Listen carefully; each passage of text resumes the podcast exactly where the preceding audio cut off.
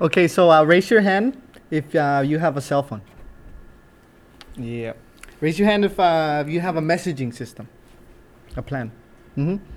Yeah. So, um, oh, by the way, I love the fact that we're talking about like being personal and how important that is because I, you know, the personal is political. When we create our own stories, when uh, we write about who we are, we are challenging those people that don't want us here, those lawmakers that don't want to make it easier for us. Um, okay, so uh, so using cell phones, we can create, we can be that that person, or we can be uh, creating our own stories. Um, I am a community organizer for Mobile Voices, VozMob, which is a digital storytelling platform using cell phones. And the reason why it's a cell phone, it's a digital storytelling platform using cell phones, is because we were thinking about accessibility. We're thinking about our parents that might not necessarily be like on Facebook, right, or uh, using other social media sites. We're thinking about uh, the day labor community. We're thinking about the household worker community. Thinking, um, talking, thinking about uh, the low-income immigrant community, um, and so using we can create our own stories using what we already have. And the VozMob is a project of IDEPSCA, the Institute of Popular Education of Southern California, and um, where we work with the low-income immigrant community. Uh, and actually, our one of our biggest programs is the day labor program.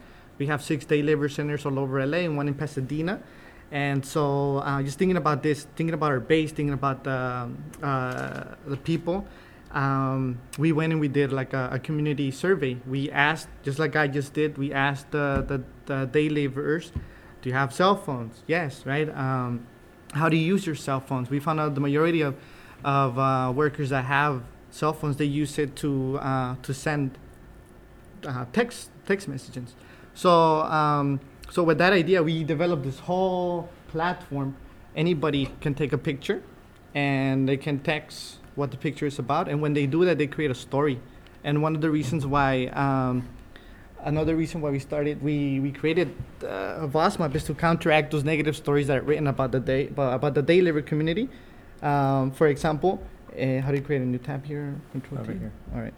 Uh, for example, any can, when somebody goes to Google and they type, they don't know anything about day labor community. All they have to do, right, is just type day labor. I didn't spell it right. Day labor. Very and, and one of the um, yeah, and one of the top uh, hits is this one, daylaborers.org. And as you can see, yeah, um, it's a it, it's a story. It's actually a story, right? It has a title, it has a it has an image, and it has a text, right? It has a little uh, text written there. How long really- have they been using that photo? It's been there forever. Yeah, it's been yeah, yeah, it's been there for since uh, Oh. 2007, Seven. I guess. Uh, Updated 2000. Yeah. Uh, so yeah, and they write like a little text, right? Do you really want to never? But what they fail to to write about is that uh, the, the context behind that. They they went in there. They they went in with their cameras, right? And they started provoking them. Uh, racial slurs, right? So who's not gonna who's not gonna uh, react to that? So they took that moment as an opportunity to take this picture and they, they manipulated the, the story, right? Do you really want to see neighborhood, right? So anybody who doesn't know anything about the day labor community or the immigrant community can just take a look at this picture and they're gonna have a common uh, misconception of uh, the day labor community, right? I don't want to hire day laborers. Look at them. I don't, I don't want that in my neighborhood, right? And so, what that idea, taking that idea, and taking this this image, right? And and this is not the only image out there in, uh, on the web, right? There's all kinds, Google and stuff. Um, so how can we counteract this this story? Simple, using what we already have, which cell phones. And so there's nothing more powerful than than the actual community that's being targeted, counteracting those stories. Um, so keeping that in mind, we uh, uh, undocumented students have been able to use the same platform.